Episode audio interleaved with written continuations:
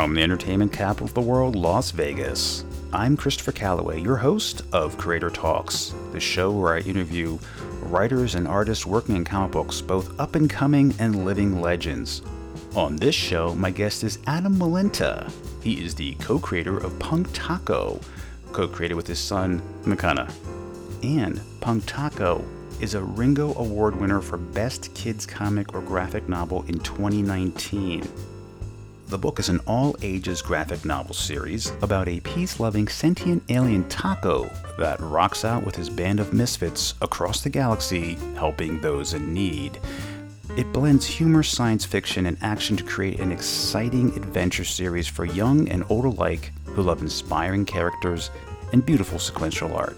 My interview with Adam takes place right after Mother's Day, so I find out from Adam how things are going how he's dealing with being stuck at home during the pandemic, and how Punk Taco broke through to become an award winning graphic novel. Plus, we talk about Adam's love of hip hop and a miniseries he published about a world famous pioneering revolutionary hip hop band that he actually toured with. We learn more about that when I kick back with the creator and ask the fun questions I ask all my guests to learn more about them as individuals. This show is available on your podcast platform of choice because you found it and you're here now.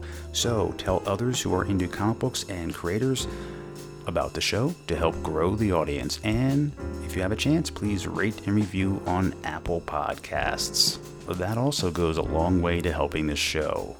Right now, please join me and my guest, Adam Wallenta, the co creator of Punk Taco. Here now on Creator Talks. Adam, welcome to Creator Talks. Thank you for having me. I appreciate it. This interview is taking place the day after Mother's Day, just to give people a frame of reference, because those who listen to the show know I record well in advance, and we've all been at home, and businesses are slowly starting to open up. But how are you making out at home? What have you learned about yourself and your family being home with them? Because I know I've learned a lot. What have you learned? I've been working from home for almost 25 years now, so that that aspect of it is nothing new to me. I, I before I was married and had kids, I could stay home and not leave the house for a long time. Especially when working on a comic book or if I'm really focused on a project. You know, as long as I had food in the house, I was good to go. And I always had the discipline of waking up, you know, doing what I had to do, get you know, get ready, breakfast, and then get right to work. You know, a lot of artists they struggle with having that discipline. That's been always one of my strengths um, where I may not have always been the best artist or the best person for the job, I was always disciplined enough to get up, get the job done, work hard, meet the deadlines, and so forth and so on. So for that, that's nothing new. The challenging part is now that my family's home 24/7. It doesn't matter how much discipline I have. yeah. uh, I'm getting very little uh, work done on my own personal projects. My wife has a job that is extremely demanding and infinitely more important in the in the grand scheme of things than making comics.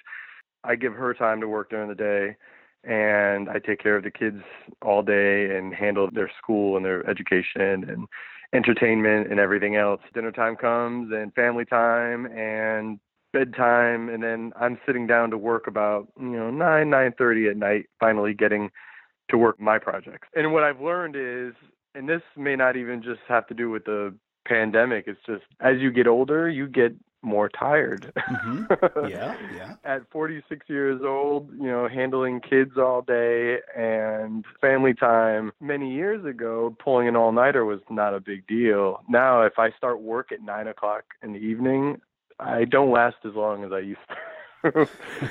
so that's definitely a, a, more challenging aspect of it all. It's been great. I actually was a teacher for a short time, so I understand all the hard work that teachers go through and, and that they put into, you know, helping to raise other people's children. How difficult it is teaching my kids now. It's always harder when you have to teach your own kids. You know, when I would go in and into a school and kids would listen to me, whereas you know at home. they don't always want to be taught by dad or follow my instructions. So that that's a challenging part of, of teaching from home and trying to supplement uh, whatever they're not getting from the online distance learning. That's been tough. Beyond that, like we, you know, we've had so much great family time. watching my two sons. Um, this past year, we moved from Connecticut to California, and they had tons of friends back home. And here, they were just starting to make a few friends, but nobody that like they visited or anything like that. No real personal connections. What's interesting to me is seeing them develop their own relationship together and really become friends. And even though they fight a lot, you know, the times when they're playing together, that's a real joy to see. Uh, which they probably wouldn't have gotten if they were at school in separate grades, so forth and so on. So that's been fun to watch. You guys all moved coast to coast in the past year? Yes, uh, about eight months ago now. Oh, we moved wow. from Connecticut to California. Yeah, that slowed down the production on the next volume of Punk Taco as well. And then, of course, the pandemic hit, and and that's been you know really slowing things down. Well, it's good you moved when you did, not in the middle of the pandemic. Yes. If we would have had to move and drive cross country when, you know, everything was shutting down, that would have been very difficult. It's been good being in California because they, they took it seriously at first, earlier than almost anyone. We felt relatively safe where we are, uh, but we take it very seriously and we've only left the house for food and we don't do anything else. We don't risk anything, especially with young ones in the house. We don't want to take any chance of them getting sick. Very prudent. I went out today taking a slight risk. I had to get my hair cut because I Oh, had a full on mullet going. I mean, my hair has not been this long since the 80s. And I went in. Again, you got to appreciate that you have hair, right? I, well, that is what the stylist said. He says, you know, let's not cut it short. You have it, you should use it. But this thing in the back has to go. I said, oh, it doesn't normally look like that. I said, the last time I had my haircut was Thanksgiving. He's like, what? I said, well, I said to the stylist, I keep it short on the sides, and they buzz it. Well, she did my whole head that way. so I just, I, I'm afraid to go back, and I won't need it for months. So that's what happened. oh, oh, now they did. They just buzzed you the whole the whole thing. That's what happened last time. The whole thing. Oh, okay. And that's not what I wanted. so that's why it was know, five months or so since I've had my hair cut. Now, this move you've made, you've been there now eight months. I've been through the same thing, a big change, East Coast to West Coast. So, what do you think? What do you like about it? I like California in general. Where we're living, we're kind of um, in like super suburbia, I suppose. We're in the East Bay area. Lots of concrete.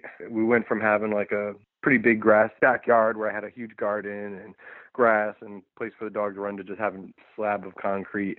so that's taken some time to get used to. The weather is great. You don't have to worry about snow. I mean, not having grass, I don't have to worry about mowing the lawn. East Coast to West Coast, a lot of it's the same. The difference is that I kind of joke about, and my wife says, "Oh, you complain about it," but there's little things like there's no good pizza out here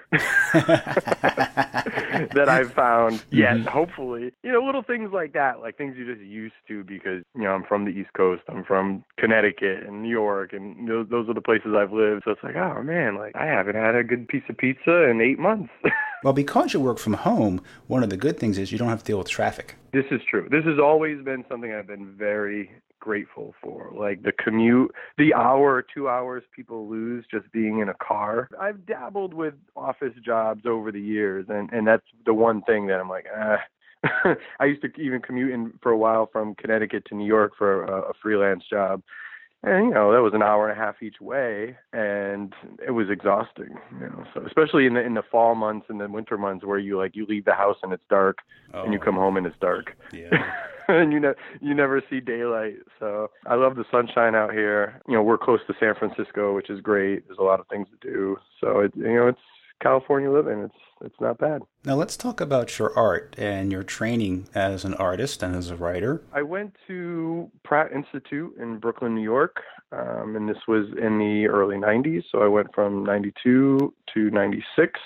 Uh, this was kind of a transition period for art schools, I suppose, or maybe Pratt was very much behind the times. I didn't have formal training in Photoshop. I had one Illustrator course for like one semester. People just didn't use computers at that point. Around 93, 94, I started interning at Marvel Comics. So that was where I got the overall like how to put a book together all that training but original training like hand lettering and paste ups and you know coloring with doc martin you know watercolors on xerox paper and then you would have to code it and then you would send that to the printer and the separator and they would do all that so there was a lot of traditional training at the same time, people were starting to dabble with computer coloring and technology was starting to come in more into play. That's really where, between going to Pratt and spending four years. I started out as an intern at Marvel, and then I would assist as an editor, and I worked as a colorist,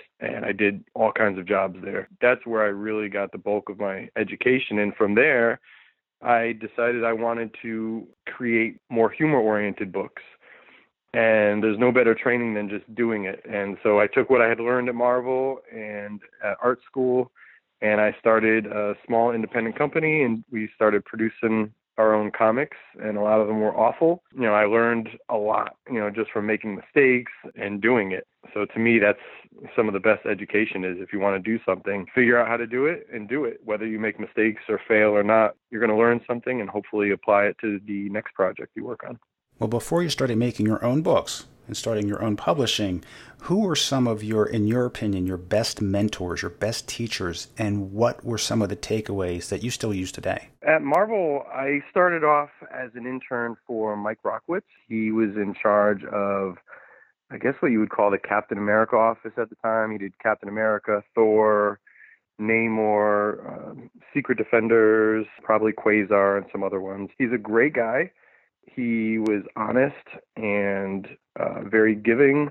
He's one of my best friends to this day. He's a little rough around the edges, and people may take that the wrong way at times, but he gave me my first professional opportunity, uh, which led to me working in comics. I've been working with him and for him uh, ever since, and he actually co-edited Punk Taco. We have a lifelong friendship because of that. You know, one of the most valuable lessons that I learned from Mike is just treating people with respect, being honest, and giving your all to the work.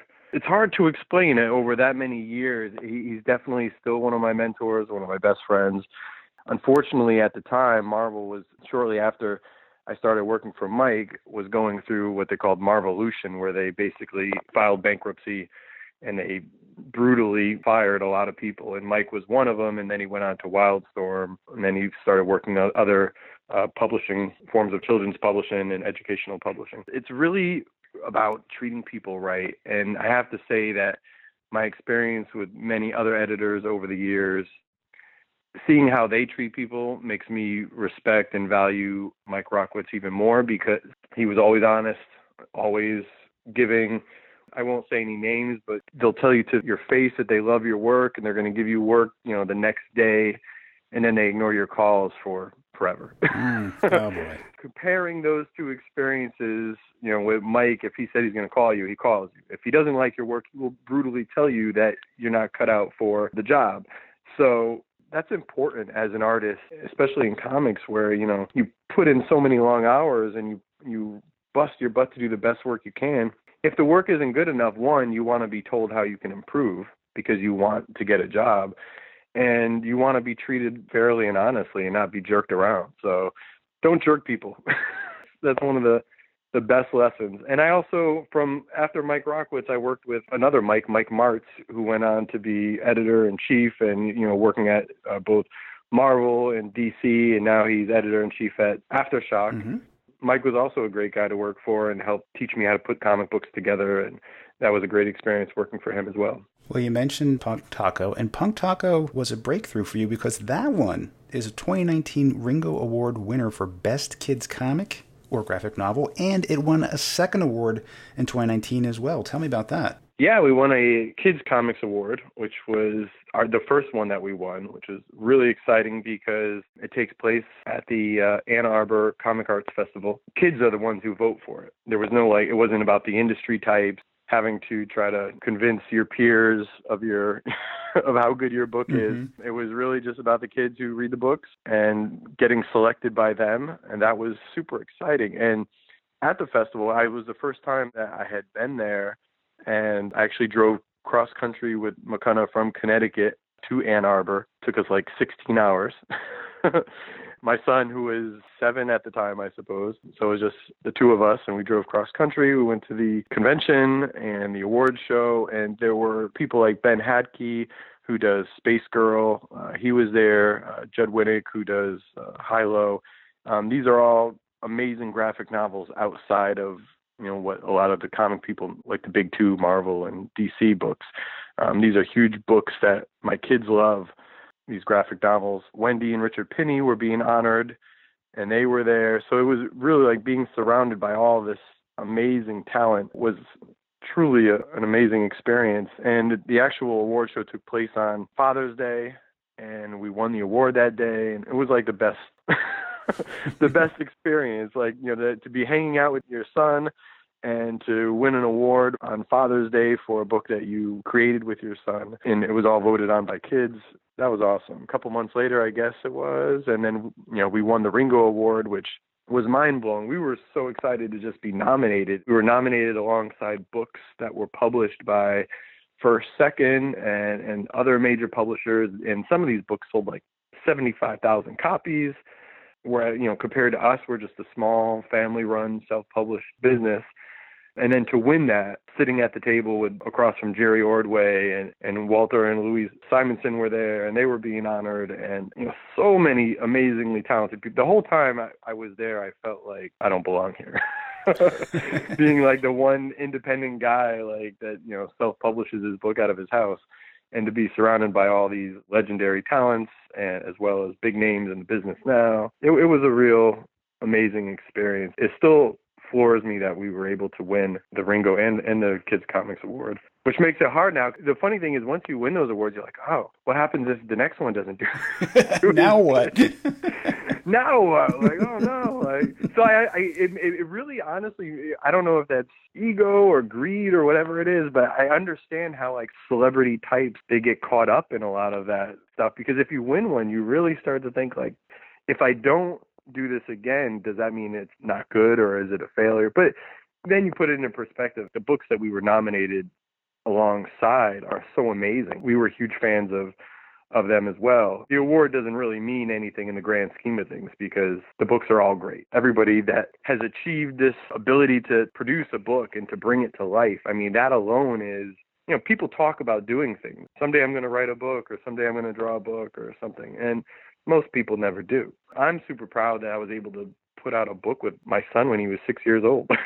like to me, it's like, all right, well, we were already, you know, doing something and we were successful. To get recognized by your peers, it's just icing on the cake, and it's it's awesome. We're very grateful for it. Your son came up with this idea. How did you nurture that so that it became Punk Taco, the graphic novel? and it has a very positive message. You already talked about things like treating the other people with respect, and all of that's in there. So tell me how this was developed, nurtured into what it became, what the essence of it is. Actually, I was almost done with another graphic novel that I was working on, and it was close to 200 pages, and that was my next project. And I was sitting with my son. We were talking about this name that was rattling around in my head, and he started to come up with ideas for the character and who he was and who his friends were and you know what they would do together. And I just stopped everything that I was doing on the other project, and I, I wanted to take advantage of this special time. He was still five at the time, turning six, and just really be able to you know spend time with my son and create something because creating comic books is, is so many long hours and you need isolation in a lot of ways and you know a time away from the family and I thought that this would be a great way to work and be productive and still spend time with my son. When he started coming up with ideas for who the character was and his personality, I just let him run with it and go nuts. And there were so many ideas that were just coming out of his head. And then I would take those ideas, I would write them down, I would add to them, and we would really go back and forth, you know, like a creative team. At the time, he didn't fully understand like story structure. So mm-hmm. I would have to say, well, we could, you know, do this. We only, this is what our budget will probably be so we only have this many pages mm-hmm. so you have to like start to think a story in regards to budget yeah. as well and what you can do with the limited space you have going back and forth with him communicating ideas and seeing what made him laugh the most and what you know made him think and then taking you know his kindness and his love and, and bringing that into the book and then you know once the artwork was complete then we would go back and we would talk about the dialogue and I would write things and I would say, Is this okay? And he would say, Well, we should, you know, maybe change this. And we wanted to bring up bullying because there were things going on at school. So we were bringing a lot of real life into it and a lot of things that were and are still going on in the world. And we were trying to communicate them. We wanted to break it down where kids could understand it, but we also wanted to create, or I wanted to create a book that would last beyond just the kids' book. Because I remember growing up, you know, being his age and reading books that now they would tell you aren't for kids. And not not that they're graphic or anything, but like just like a, a simple Fantastic Four issue. They would say, well, that kids aren't going to relate to it because Reed Richards looks old, or there's too many words, there's too many word bubbles. But having at an early age started reading to my son old comics and long graphic novels. He had an attention span. He loves that stuff. Like he loves reading old Stan Lee and Jack Kirby books and Steve Ditko Doctor Strange. So that inspired me and said, okay, this is okay. Like we we don't have to dumb this down and only put like five words on a page. A lot of younger all ages books they're awesome, but a lot of them are very simplified. And that's hard to do. So I'm not knocking it at all. That's extremely difficult to do because some people will look at Punk Taco and be like, oh, this is very wordy. What age group is this for? And really, I wrote it for my son and myself. Collectively, we wrote it together, but we wanted it to be something that, okay, well, he's enjoying creating it now at five. Even he couldn't fully read at that point. By first grade, he's reading on his own. Actually, by kindergarten, he was. Hmm. But some kids don't. So we wanted a book that kids can grow with. So we mm-hmm. wanted the themes to be universal and maybe their parents are still reading it to them at four or five years old, six years old, because there are some words in there that they may not even know at that age. And then they could put it down, you know, the parents could read it to them, the parents will pick up things, enjoy it. And then as the kids get older, they could pick it up and reread it again and pick up other things that they may not have noticed. That's what we were attempting. And I, I wasn't sure if it was going to work. Because again, even though I was creating with, with and, you know, my wife was there, it's still very much a bubble. Once it was all done, I sent it out to a lot of peers and friends to see what they thought. And I got a, a great response, which was amazing. It wasn't really until the conventions, you know, going to like New York Comic Con and Baltimore and all these great cons – and I would get people, you know, teenagers buying it, grown-ups buying it, kids buying it, and teachers telling me that they're using it in high school, and then some teachers telling me they're using it in elementary school. So I was like, okay, maybe we did it.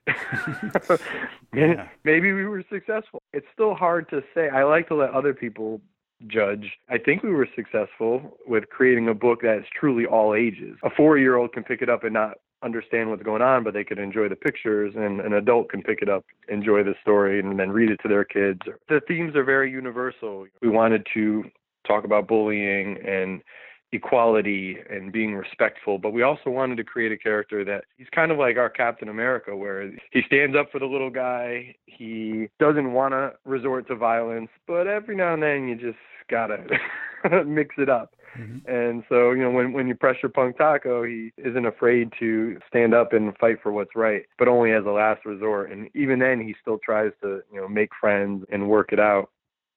Um, and those are just things as a parent that I wanted to communicate, not just with my kids, but other people's kids, because I feel like there's a lot of even children's entertainment where everything has to be action packed and violent um, but we wanted to have like our characters try to talk out their problems, be positive as much as possible. As adults should, hopefully.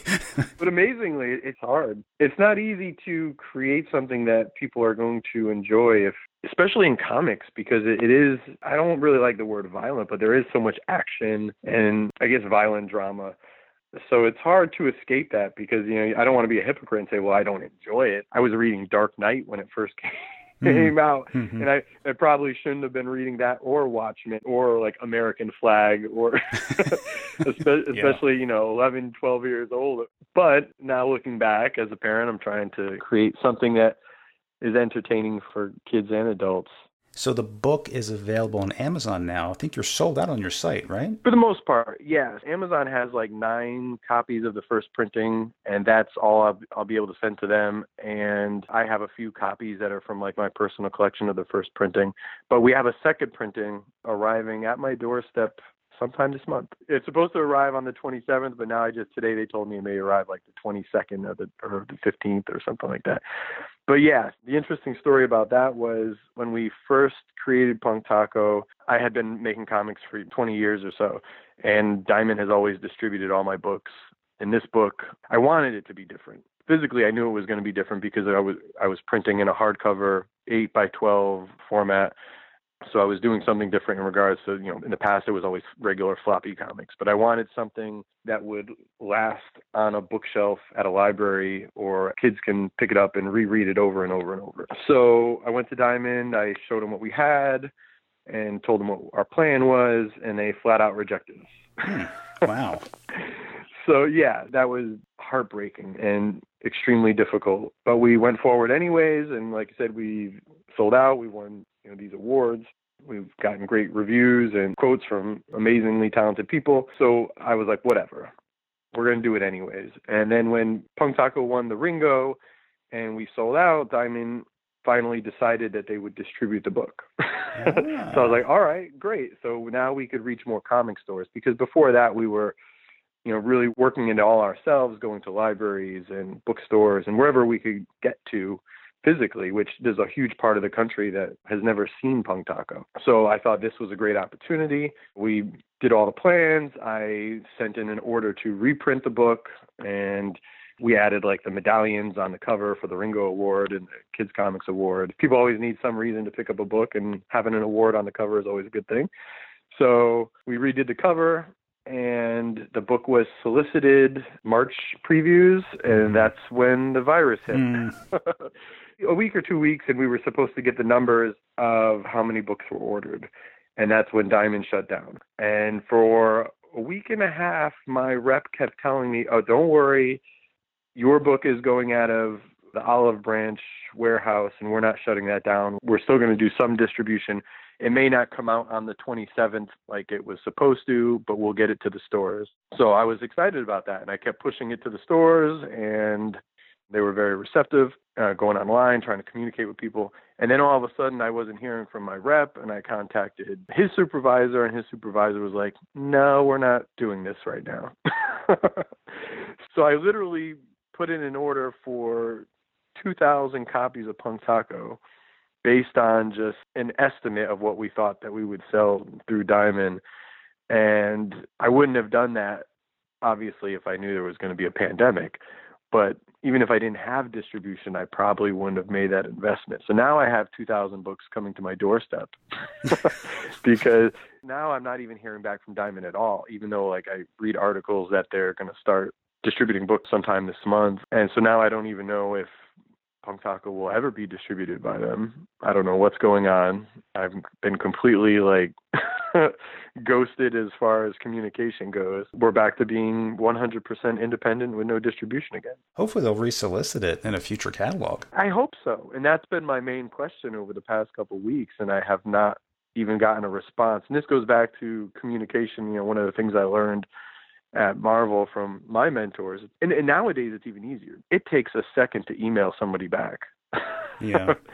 and say, well, you know, yeah, we're gonna we'll solicit it in a couple months, but I haven't gotten anything, so I I don't know what's going on. I'm sure they're overwhelmed and you know doing what they do, but it would be nice to get some type of communication. It is a pet peeve of mine that, like you said, it is so easy to send back an email, and I I don't know what the other person's going through. I mean, they could be sick, right. they could have a family issue, they could have a hundred emails a day, but absolutely yes or no, I don't know, maybe something. To me, it's like respect. Especially over a month. Like if you don't yeah. hear back, like if I can see if it, you don't get back in a couple days. I've certainly you know fallen victim to you know family life and responsibilities and so forth. I never not email someone back over a week. it's like, come on. Yeah, sometimes it'll be a week, maybe two, and like, oh, I'm sorry, I lost it, and that's cool. And sometimes that, I'll send a follow up, and they're like, oh, sorry, but when I send the follow up, and I hear nothing, and then I'm like, one, one more time, and I hear nothing. I'm like, okay, yeah. Yeah, three times is definitely like you just gotta say. That's three strikes. Yeah, yeah. I, I could take a hint. you are going to work on a second volume, though, right, of Punk Taco? Yes, the second volume is all drawn. It is being inked and colored at the same time now, and it has increased. First one was roughly 64 pages. This one is now 96. And it may be actually longer because in the first book, McConaughey had a short story that he did in the back of the book, and he did all the coloring and crayon and everything. So we're going to do something like that, but he hasn't finished his part for that yet, though. So I don't know how many pages it will be. But the the main story is 96 pages, so it's a lot bigger. And I didn't expect that to happen, but as we were writing it, there were a lot of ideas that McConaughey had come up with that he wanted to have in the first volume that I just didn't get to fit in. So we included a lot of that in this one and a whole lot of other wackiness as well. And we're actually 11 pages into penciling volume three. Oh, wow. Yeah, there was like a, a brief period where it was like I, I had to know what was happening, like, because we knew we were going to do at least three volumes. So we actually got it kind of like a little jump start on writing it and drawing it, while at the same time I've been inking uh, volume two and working with my colorist, color it as well. We had a successful Kickstarter run. wasn't huge, but we met our goal for printing.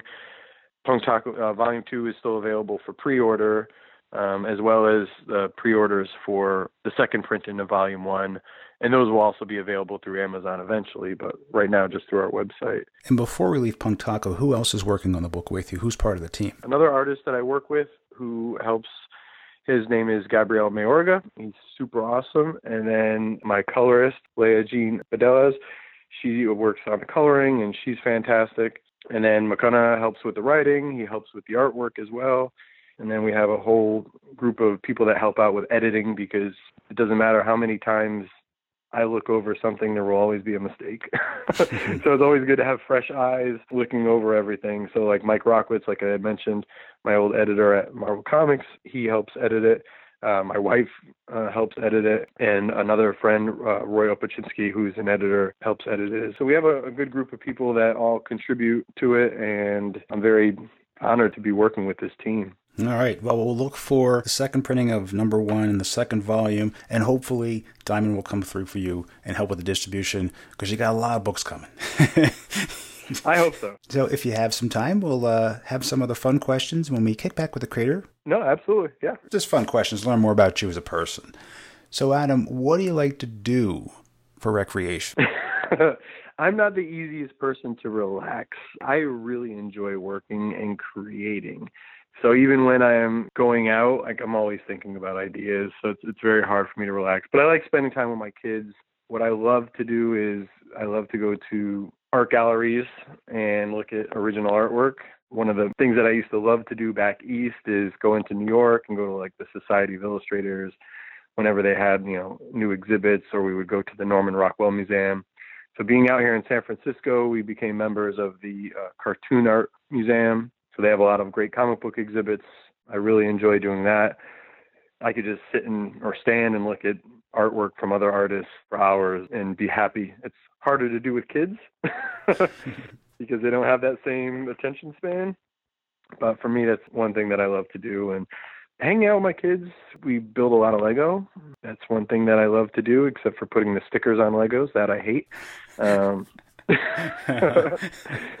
especially being like a you know a mint condition comic book you know oh, yeah. weirdo like mm-hmm. i have mm-hmm. to get the sticker just right and mm-hmm. it freaks me out if it's if it's off just a little bit oh, i mean i don't know like if most people can relate to that but i love building the lego and then watching my kids you know build them on their own it's it's always a thrill i love to garden so that's another thing that relaxes me planting things and watching them grow and growing our own food i just love it that's something that i want to do more of here out in California. I actually built some garden beds recently and I'm growing tomatoes and peppers and different greens, lettuces, spinach, and cabbage and such. That always relaxes me. You know, I can relate to the sticker thing because when my son got something in a Happy Meal, it's like a race car, and you had to put the stickers on it. I don't know why they did that, but I'm like, no, that's not right. No, no, that belongs over here. Oh, oh, it's crooked. And I'm just like, no, oh, now it's all messed up. And I'm just, yeah, he doesn't care. He's three, but I'm like, that's not right. Right. So I know what you mean. Right. yeah, the kids don't care at all. I know. It's, it's a total, it's like, you know, parent OCD thing or something. Mm-hmm. I don't know what it is. As far as like talking about comics, my oldest one, especially, McConaughey, he's always been very good with like handling comics and books and stuff. So that's another thing where you're like, ah, like if you give a book like a nice graphic novel to a kid, they could easily destroy Oh it. yeah. I'm very grateful that I have kids that are are uh, very careful with books and treat them with respect, and that's been awesome. So my, we love to read together too. Did you teach them how to handle the books properly? I did. I don't know if it's because they listen to me or if it's just you know it may just be in their DNA at this point because I'm neurotic about it. Uh huh. But because you know other things they don't listen to me at all. So. Yeah. Yeah. But uh I'm very grateful for that because we have friends and like I see what their kids do to books and I'm like, oh. but we love to read together and that may that may be part of it too. Like my you know McConaughey will devour like a huge graphic novel in a day and, and his younger brother is becoming that way as well. So a lot of relaxing recreation time is spent you know reading books together. How old are the boys now? Uh, eight and four. Okay, mine are eight and three. Oh, cool. So it's pretty much the same thing. My oldest son reads a lot, and the younger one's starting to do it too, and they're pretty good with their books. Is your youngest more aggressive and active? Uh, you know, they're both pretty aggressive and active. I thought that the youngest would be the mellowest one, but he's starting to get more aggressive. Yeah, I find uh, between ours and other, you know, friends who have kids the same age, like the youngest always seems to be way more energetic. So I wasn't sure if that was the same case for you. I would say so because he has a hard time getting to sleep. Like he will just flop around in bed and keep rolling and hmm. kicking. And my other son would eventually settle down and fall asleep on his own as he got older, but he would still do it. But he's still very active. The biggest difference is the oldest one is more of a slob, frankly. You know, he's just messy with his room, and the other one. He wants like his top button buttoned on his button shirt. If he gets something spilled on him, he wants to clean up, clean up. So he's very particular about how things are. Interesting. Yeah, we have the opposite. The first one is the the neat one, and the Oh. second one is the messier one. Yeah. But they're always opposites in some way, you know? They're all different. Every Yeah. kid, like even like you know, I'm sure you went through this or, or go through this. Their teeth are coming in, and then but Mhm. you know, like I I have another friend whose kids' teeth come in differently. You have to learn at some point as a parent. You're just like they're all different. They're gonna grow different. They're gonna think different. They're gonna develop differently. You have to accept it. You can't really compare your kids even No. to each other or to other kids especially. Oh no, no, no. Just gotta kind of go with it. The uh, they don't follow the instructions. no. Even they don't follow growth charts. There's Nope. all these things that like they're supposed to be a part of like to help you as a parent. And you're like, eh, it doesn't mean anything. now thinking back to birthdays, for you, which was your favorite birthday and why? wow. I don't know. That's a tough one. My memory is shot. these days. Becoming a parent, like Yeah, I, I don't remember anything about myself. I remember like my kids' birthdays. It's kind of sad. I guess I don't know if I have a memorable birthday. I guess turning 21 in New York City was probably you know a memorable birthday. Not because of the age and what you can do at 21. It was just I just loved living in New York at that age in my early 20s and I just remember spending a lot of time with friends for birthdays and going out to dinners and going to a lot of concerts. But yeah, birthday parties for me, even as a kid, I I don't really recall like up until we moved to California, we would have not like these parties that you would see on TV, but we would always have a huge group of kids over for, especially for McConaughey for his birthdays, because he had a huge group of friends. But I don't recall ever having that type of birthday as a kid where like there were 20 30 kids over Mhm. but we always you know tried to make his birthday special and have themes and I, that's probably like a modern parent thing because I don't remember parents doing that for kids. I remember like going to a friend's birthday party at McDonald's like they had those Playland McDonald's and and I remember his birthday more than any of my birthdays because I thought that was the greatest thing to be like a McDonald's Playland and like you climb into like Mayor McCheese's head and there was like a slide. Like I I, I still remember that birthday Yeah. party and I Mhm. remember the GI Joes that he got. Oh, but I don't remember my birthday.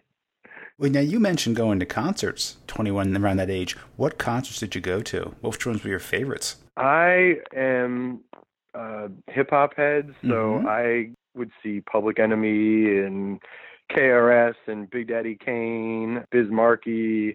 I've seen a lot of concerts. so my first concert was actually Iron Maiden, uh, and that was when I was in the seventh grade. Oh wow! Um, and I saw it at the New Haven Coliseum, which is no longer there. That was the Somewhere in Time tour, which loved metal music as well. To me, like my favorite concerts have always been hip hop concerts at small venues where you're like real intimate and right next to the stage. Any live music I love to see. I'm not too picky when it comes to that, but I've seen a lot of great hip hop concerts over the years, especially living in New York City in the early 90s and 2000s. And you've translated that love into your work too, because did you do a graphic novel, a series on Public Enemy? I did, yes. Over the years, besides being a comic book illustrator and writer. I also worked in the music industry. I am an MC. I've recorded, you know, numerous albums. I was actually signed to Chuck D's record label for several years, and I toured with Public Enemy and several other artists. Recorded with like a who's who of legendary uh, rappers and MCs over the years. Uh, but it's always something I've done just because I love it and another way to express myself and just be creative. So I never really took it all that far. When I first met Chuck, and I met Chuck through his Public Enemy website, and he had a forum and a message board, and that's how he eventually signed a bunch of us to his record label and took us out on tour with him. And one day I was talking to him because while I was interning at Marvel, they had a music division and they were going to do a Public Enemy comic, and there may have been like a Kiss comic or something. I forget what other bands that they had signed. And all this artwork was produced and the books were pretty much done. And then that whole chapter 11 the bankruptcy thing happened and i think that kind of had an effect on it. They did release a krs comic called break the chains uh, which kyle baker drew i believe i don't think that did so well so that may have also had some factor in it so anyways i was talking to chuck d from public enemy you know he knew that i made comics and i knew that he was a comic book fan and I had told him that I had actually, you know, had some dealings with the Public Enemy comic book when it was at Marvel, and then I had an idea of how we could do it better and be more successful at it. And he was like, "Let's do it." so we just came up with a story, and he just basically let me run with it. I released it through my American Mule label at the time, and put it out. We did five issues plus a zero issue and then we collected it as a trade paperback. And it did well. It was a little ahead of its time in the sense that this was before like marvel did all those hip hop covers yeah. and everybody started doing that type of stuff. And i actually took the book to marvel. Before we decided to publish it ourselves i brought them the pitch and i spoke to joe Quesada and some other lawyers and basically they were going to do it, but they I forget how it worked. They basically wanted me to pay them to produce the book. Oh. That's usually a bad I was sign. like, yeah, that that doesn't that doesn't make sense to me. Yeah. I could just do it myself. So I don't I don't need more hands in this pot, especially when dealing with musicians. You know, Public Enemy is a big group, and there's a lot of different managers and things that you know you had to juggle. I didn't want to have to worry about Marvel as well and paying them to do I don't know what they would do. It would have been cool to have had been a Marvel comic and to have been back in the company because I, you know, I love Marvel or the idea of Marvel at least. So that would have been cool, but it it didn't work out. So I published it, you know, and we got it out there and it was pretty successful. Um, it was just another way to combine my love of hip hop music and comic books. And from there, we actually created the hip hop and comics panel, which started out at CMJ in New York, and then we brought it to New York Comic Con. And now it's been all over the country and moderated by a friend of mine. So that's been a great way to bring the hip hop world and comics even closer together. Every time they do the panel, whether it's at San Diego or New York Comic Con or wherever, it's always like a packed house, which is really awesome. So we always have a good conversation and, and bring in different artists and musicians and have a great conversation. Now I'm wondering when you were growing up on your bedroom wall, Mhm. were they rap posters? Were they comic posters? What did you have on the wall? They were both. Actually, it's funny because I still have almost all of my posters from as a kid when it comes to like movies and comics. So just this weekend, I'm trying to clear out a room in the house, and I have all these poster tubes, and I took out all the posters, and I tried to consolidate as many as possible, and I ended up getting it down to three different giant FedEx poster tubes. But I have original Star Wars posters Boris Vallejo drew from like Mm. 1982, Oh, wow. Coca-Cola. I don't know if you ever remember that one. Yeah. Oh man. um, all those I have like the George Perez Teen Titans and uh, Rick Leonardi Dark Phoenix posters and Wolverine poster, John Byrne X Men. So I still have all these posters, and you can tell the ones that I hung up because they all have pinholes in yeah. them. Um, and you know they're a little uh-huh. little bent. Um, so yeah, I had a you know tons of comics. Once middle school hits, I think that's when I started getting into music magazines, and you know you tear out the pictures of your favorite artists and hang that up. And I actually had a lot of that still until we moved from Connecticut to California because I knew that there was nowhere I was going to hang like an Ice T poster with him and his wife in my house. but but I still had like this, you know, pretty graphic poster of like Ice T and his wife in a bikini. and so I had that and posters of like Public Enemy and KRS, who I loved, and a lot of other people. So those had dated themselves, and I knew like at this point in my life there was nowhere, even if I had a space for a recording studio, that I would have room to hang those things. So I just threw all that away. But all the comic posters I kept because that's something you could pass down or sell if need be. But uh, yeah, I had a pretty big mix of those type of posters, as well as various artists, just their work. It was kind of an obsession to collect posters for a while, especially comic book posters. For many years, there were so many great ones when, it, especially when they would do something original. Like I found like a great one that I, I forgot about with John Byrne. It was like the X Men fighting a Sentinel, and it's not like it's a comic book picture. You know, 100% he created it. You know, I think just for this poster, things like that. I was like, oh wow, I forgot I had this. this is cool. Good for you for so, keeping them. Yeah, that's the neurotic collector, right? I mean, like saving everything. well, thinking about books, if you were stuck on a deserted island and you could have one book or a set for pleasure reading, a comic book, a graphic novel, a regular prose novel, what's the one book you want to have with you? Something that you've always wanted to read or something that you like to read repeatedly? One book that I've read a million times, Daredevil Reborn by David Mazzucchelli and mm-hmm. Frank Miller. I could look at that book, the collection of that. I've been reading it for what 30 years now. Yeah, now. that's a good one. So, and I still love it. Like, so that is something.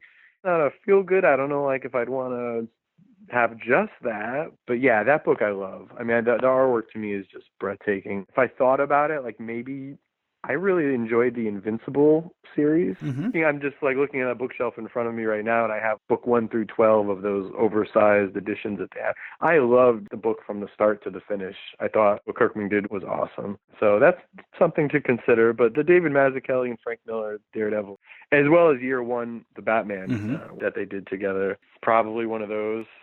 But if my kids were stuck with me, I may pick something a little lighter. A collection of Ditko Doctor Strange mm-hmm. or one of those amazing Spider-Man omnibuses.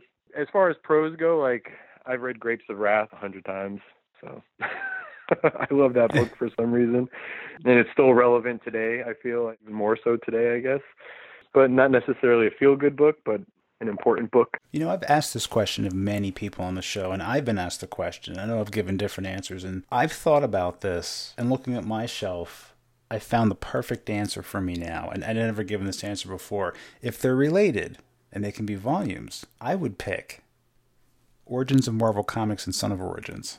That covers everything. Mm. just hit me. Yeah, that's what I would probably take. I don't have it yet, but that I guess they just released like an omnibus of the handbook to the Marvel Universe. Yeah. I have all the originals when they came out with the big wraparound covers that you could connect if you wanted to tear them apart. but like that time period of history with the Marvel comics and the characters, that's my childhood. I don't really know a lot of the more current storylines and the characters and what is canon and what's not or whatever. But I love rereading those uh, with with my son, the old ones, because then you could remember storylines as well. They were so detailed in their description of of the history of everything that happened with the characters. Rereading that over and over brings back memories of the other books that I've read. So it's almost like a trigger book. It's like, oh, okay. Mm-hmm. you get to remember the stories as well as learn about the characters and everything. If someone were to make an action figure of you, what would be your accessory or accessories? And that would say something about you, who you are, your accessory. So I hope it's not like pencil or something like that. so, what, what, would you like it to be? Oh, it can't be a pencil. oh man, a lot, a lot of artists say that pencil. Uh, like, oh well, I would I would definitely have a microphone to bring out the MC side, right, and right. then you know obviously I'd have the two alter egos. So you'd have the rapper Adam, and then maybe the artist Adam. And you could have multiple accessories for both, as well as me with a tired face with glasses on for drawing, and then me with a hat on when I'm rapping or something. you know, like uh, other accessories, some garden tools. okay. Yeah. And uh, maybe some cooking uh, utensils because uh, I do a lot of cooking. So, oh, good for you. Uh, I do a lot of eating. don't do that much cooking. I always joke for a long time I was the skinniest fat man because I could eat and eat and eat. Of course, now as you know you get older and the, the belly starts getting oh, bigger. You can't get away with it. No, no, no. But the problem is uh, the problem. I'm. It's not really a problem, but you know, haven't been skinny for so long. The only thing that seems to really get bigger is the gut. That actually really hurts the back. I, I see It other does. guys grow like big, big proportionately all around, and they seem to have less problems. hmm like the food gets distributed equally, whereas me, it's just going to my gut. I'm like, oh man. You are not alone. Many of us suffer with that. Yeah. But it's important to hydrate. And speaking of hydration, what is your beverage of choice for pleasure, for relaxing? I I love lemonade. Okay. I'm not an alcohol drinker. I I will occasionally have wine if my wife's having some, or if, you know we're having friends over or something. But for the most part, I, I never drink anything like that. I don't drink coffee, um, not for any other reason than I just don't like the taste or smell. And alcohol tends to make me sleepy. It doesn't make me more talkative or or social. It just makes me want to go to sleep. And you Um, work late. And I do, yes. And I also have really bad tinnitus. So I'm told that alcohol agitates that as well. So I try to stay Ah. away Okay. um, usually. So I love good lemonade and I love a good fruit smoothie. So, you know, the Mm. sweeter drinks, I suppose. Uh, we make a lot of fresh smoothies here with fresh fruit and vegetables. oh, very stuff like nice. very So- nice. Yes, that's something that uh, I definitely enjoy. Beyond that, yeah, I don't drink sodas or anything. In a very rare occasion, I'll have a root beer if I was like at a certain pizza place back in Connecticut. Mhm. But, but yeah, I usually stay away from the sodas and stuff like that. But lots of water. My final question. Now we know what you enjoy. What brings you joy? My children and seeing them grow, watching them turn into good people, witnessing little acts of kindness that we don't have to prompt, or seeing them achieve something that we didn't have to like oversee. Or you know maybe we've guided them previously but seeing it click for the first time while they're on their own. Yeah. Little stuff like that whether it's like figuring out how to do an age you know 8 to 14 leg you know my 4 year old doing an 8 to 14 year old lego and like doing it all on his own and you're just watching that and it's like that's pretty amazing. Or you know like today like for school, McConaughey had to do five sentences on his favorite book, and he did a seven-page book report. Holy cow! Like- wow. with, with, and I kept telling him, "You don't have to write that much. Like you know this, right?" And but he read the Kanan graphic novel based on uh, I don't know if you're familiar with the Star Wars character from Rebels. Marvel did a limited series graphic novel based on the character, and Mhm. we recently watched all the like the Clone Wars and Rebel series on TV. And so he really liked the character, so he read the graphic novel, and then he wrote a whole book report on it, which is awesome. He must have really So- liked it to write that much. Yeah.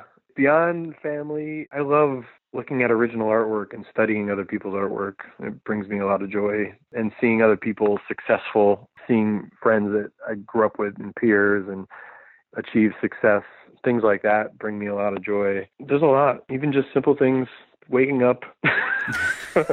I was just sick for a few weeks and so waking up wasn't always enjoyable but knowing that i have friends that have passed on at, at a young age puts things into perspective and it's like oh yes. I, I woke up today this is awesome Mhm.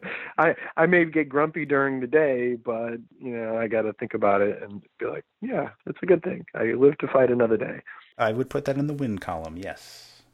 Yes Well, Adam, it's been an absolute pleasure. Really enjoyed speaking with you and listening to you, and you're always welcome back. And I'd like to have you back when Volume Two is ready to go, so we can get the word out. I really appreciate it. Thank you for having me, and thank you to everybody for listening and putting up with me babbling, which I tend to do because I work alone and I only talk to four and eight year olds. So I understand. I understand. when you talk to an adult, it's just like blah blah blah blah. I don't even know how to form complete sentences anymore sometimes because Uh, thanks so much. you know what I mean. Yes, I do. Yeah, thanks for having me, and uh, yeah, we'll definitely do this again soon. Okay, everyone, and since my conversation with Adam Wallenta, he has received the second printing of Punk Taco. He's been hauling in 102 boxes, so they are now available so you can get your copies of Punk Taco.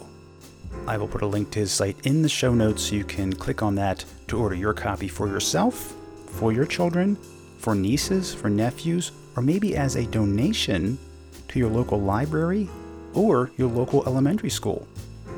Coming over the next few weeks, I have two interviews already recorded. I'll be discussing with two writers their work for a publishing company that has not been represented yet on this program, and I want to thank George Hanna of Meanwhile at the Podcast for suggesting I reach out to these individuals and have them on the show. So thank you so much, George, and please check out George's podcast, Meanwhile at the Podcast.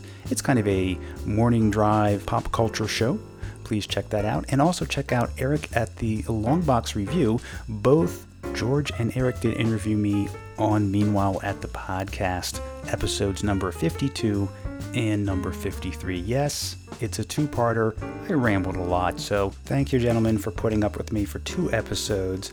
And listen next week and find out which publisher and which guests George suggested be on my show.